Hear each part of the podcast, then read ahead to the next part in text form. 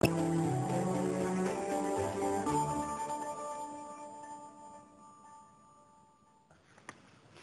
επιστρέφουμε, μιλάμε για τις έμμονες ιδέες, μιλάμε για ιδεοψυχαναγκαστικές συμπεριφορές, διαταραχές.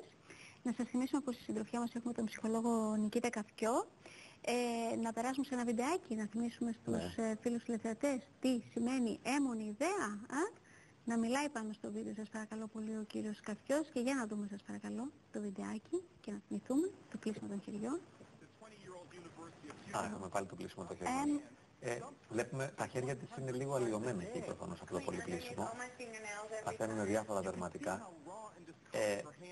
Ακούγεται λίγο ήχος, αλλά δεν καταλαβαίνουμε γιατί είναι στα αγγλικά. Βλέπουμε εδώ πέρα να ανοίγει τα συρτάρια με τα πόδια για να μην μολύνει τα χέρια της. Προφανώς έχει το πρόβλημα με τα χέρια.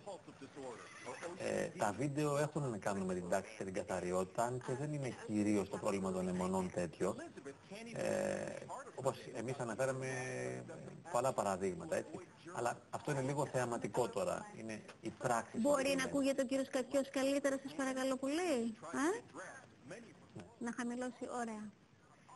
Εδώ προσπαθεί να έχει τακτοποιημένα τα ρούχα φυσικά και έχει μια δυσκολία στο πώς θα το διαλέξει και ποιο. Εδώ όλες οι κινήσεις γίνονται με τα πόδια. Στη συγκεκριμένη κοπέλα, δεν σημαίνει ότι κι άλλοι κάνουν το ίδιο πράγμα. Εκείνη έχει βρει αυτή τη λύση. Εδώ απόλυσα και εγώ πραγματικά πώς πιάνει τα σκυλιά. Μερικοί άνθρωποι έχουν μόνο συγκεκριμένα πράγματα φοβούνται. Δηλαδή δεν μπορεί να αγγίξει κάτι ή δεν μπορεί να πιάσει με τα χέρια της κάτι, ενώ σε κάτι άλλο μπορεί να είναι πάρα πολύ άνετη. Δεν είναι γενικό το πρόβλημα. Εδώ πάλι τι κάνει, με τα πόδια ανοίγει. Ναι. Είναι και ο ειδικός εδώ πέρα που εξηγεί. Δεν... Εδώ δίνει τον Ντικάπριο την ταινία, μάλλον αυτή, ταινία, ναι, να δίνει ένα μικρό απόσπασμα από την ταινία που είδαμε και εμείς πριν. Στην αρχή της εκπομπής. Στην αρχή της εκπομπής. Δεν έχει να μας πει κάτι άλλο, απλώς είναι λίγο εντυπωσιακό που την είδαμε να ανοίγει με τα πόδια τις μπετούγες, ας πούμε, γιατί συχαινόταν και τα χέρια της τα είχε ασπρίσει εκεί πέρα τελείως. Ναι. Ενώ με τα σκυλιά δεν είχε κανένα πρόβλημα. Με τα σκυλιά δεν είχε κανένα πρόβλημα συγκεκριμένα και αυτό είναι λίγο σπάνιο. Τώρα θυμήθηκα μια φορά που είχα πάει σε μια κυρία, η οποία και εγώ όταν ήμουνα στη διάρκεια, ας πούμε, της συνάντησής μας στο σπίτι, γιατί δεν μπορούσα να βγει από το σπίτι, έπλαινε τα πιάτα. Έπλαινε και ξανά πλένε τα πιάτα δηλαδή, αλλά δεν είχε τη δυνατότητα να σταματήσει. Πριν πολλά χρόνια είχε συμβεί αυτό. Έπρεπε να πλένει συνεχώς τα πιάτα της. Λοιπόν, αυτού του τύπου είναι οι έμμονες ιδέες. Έχουμε και άλλη μια να δούμε και το επόμενο βιντεάκι, γιατί φοβάμαι ότι ο χρόνος δεν θα μας επιτρέψει να δούμε και το επόμενο. Αν θέλεις, δεν είναι ιδέα. Πραγματικά έτσι είναι πιο. Ναι. Αυτό μου αρέσει. Είναι κινούμενα σχέδια. Και νομίζω ότι άμα το παρακολουθήσει κανείς, είναι περίπου 6 λεπτά τώρα, δεν ξέρω αν αξίζει το κόπο να το δούμε όλο, αλλά είναι σαν να σε εντάσσει στο κλίμα και στην εμπειρία του ψυχαναγκασμού. Εγώ καθώς το είδα στο YouTube, από όπου και το πήρα, ένιωσα ένα ψυχοπλάκωμα μέσα μου, δηλαδή σαν να ταυτίστηκα λίγο με τον άνθρωπο αυτό, μπήκα λίγο στη θέση του. Θα μας δείξει εδώ πώς συμπεριφέρεται, πώς περνάει, ας πούμε, τη μέρα του. Ναι. Με ένα αφαιρετικό τρόπο, βέβαια, δεν είναι ρεαλιστικό τελείως. Έτσι. Έχει και μεγάλη σημασία ο χρόνος για πολλούς ανθρώπους που βιώνουν ήδη τους αναγκασμούς. Πρέπει να κάνουν τα πράγματα σε μια πολύ συγκεκριμένη ώρα. Έχουν μια ιδιαίτερη σχέση με τον χρόνο, γι' αυτό και δεν καθυστερούν ποτέ. Όταν εγώ ξέρω ότι έχω συνεδρία με έναν που πάσχει από ψυχαναγκασμό, θα είναι σίγουρα ακριβής. Μπορεί να κάθεται και έξω από το γραφείο και να περιμένει να πάει ντάνη ώρα για να μπει μέσα. Ναι. Τους ενδιαφέρει πάρα πολύ ο χώρος, ας πούμε, εδώ η τακτοποίηση. Θα ανοικοκλείσει την πόρτα μάλλον αυτός. Πατάει σε συγκεκριμένα σημεία. Και αυτό το είχα εγώ σε μια φάση της ζωής μου. Περπατούσα πάνω σε πλάκες και δεν πατούσα τις γραμμές. Έπρεπε όταν είχε πλάκες στο πεζοδρόμιο ή ο δρόμος να πατήσω ανάμεσα και όχι πάνω στις γραμμές. Όπως κάνει και αυτός τώρα που βλέπουμε εδώ στα κινούμενα σχέδια, πατάει με ένα συγκεκριμένο τρόπο. Ανοικοκλείνει την πόρτα πάλι. Ναι. Την κλειδώνει. Βέβαια, τώρα που μιλάω, εγώ το ελαφραίνω λίγο. Ίσως αν το αφήναμε μουντό, θα ψυχοπλαγνόντουσαν και οι θεατές. Θα τους έπιανε ένα ψυχοπλάκωμα. Να τους ανοίγει. Ελέγχει. Μπορεί κάποιος να φαντάζεται ότι κάτι είναι απόξω που τον ενοχλεί, ας πούμε, και να ψάχνει συνεχώς να βλέπει αν είναι εκεί. Απλώς ανέβω, κατεβαίνει τη σκάλα.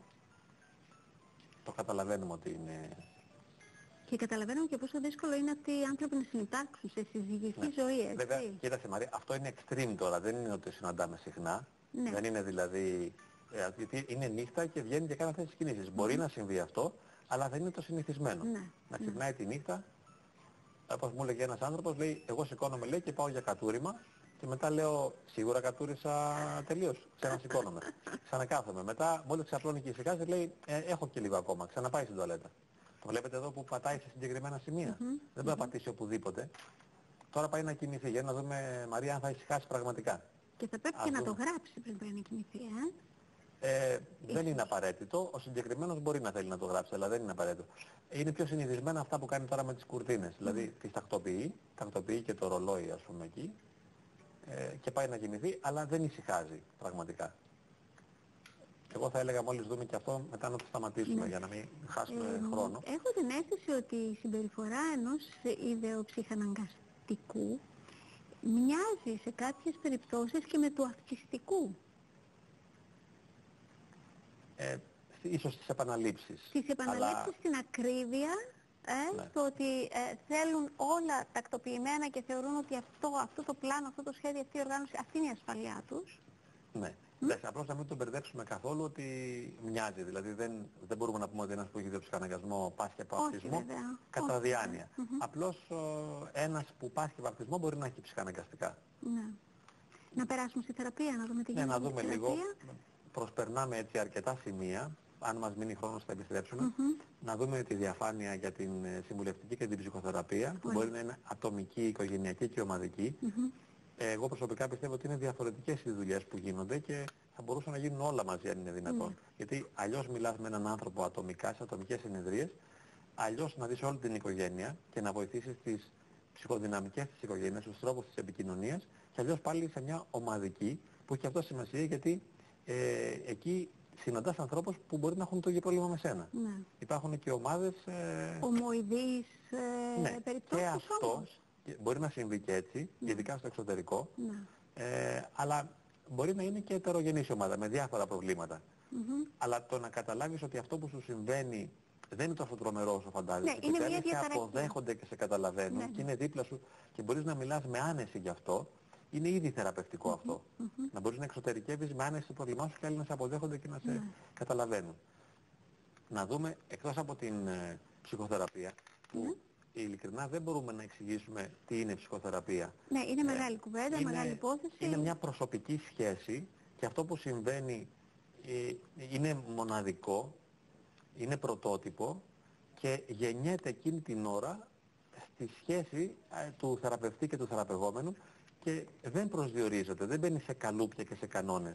Ούτε μπορεί να εξηγηθεί και να αναλυθεί. Νικήτα, έχω μια φίλη τηλεθεάτρια στη γραμμή. Καλησπέρα σας. Καλησπέρα.